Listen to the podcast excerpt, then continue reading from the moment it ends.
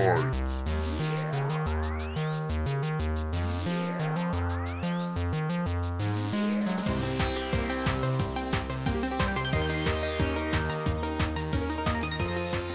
sacrifice des jeunes par les vieux Non, je ne le pense pas. Que les jeunes aient eu du mal à vivre ce confinement, oh mon Dieu, je les comprends.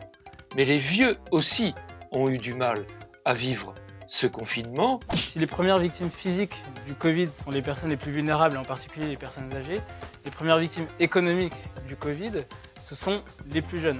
On est entré dans la crise avec une dette de 100%, en Allemagne elle est de 60%, et à la fin de la crise, on se retrouve avec une dette de 120% qui va peser sur les générations futures et qui potentiellement nous mettra des boulets aux pieds pour l'avenir lorsqu'il faudra investir dans la transition écologique. Donc il ne s'agit pas d'opposer, mais simplement de rééquilibrer le débat sur le plan de la solidarité intergénérationnelle.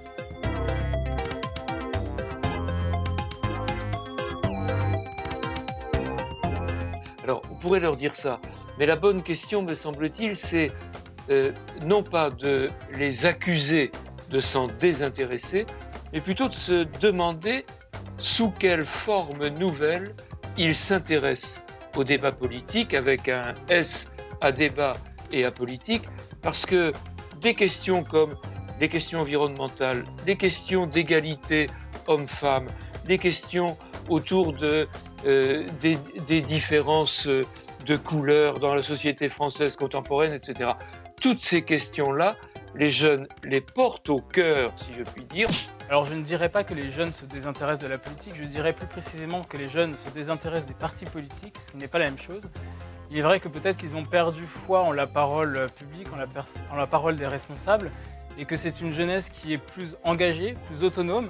D'ailleurs, on observe que cet engagement vient très tôt dans la vie. Les marches sur le climat qui avaient lieu le vendredi, c'était des lycéens, c'était des collégiens qui s'engageaient non pas euh, pour euh, se plaindre, non pas euh, pour être désabusés, mais simplement pour dire qu'eux-mêmes étaient porteurs de solutions et qu'ils voulaient se battre pour rendre la vie possible et pour lutter contre le réchauffement climatique.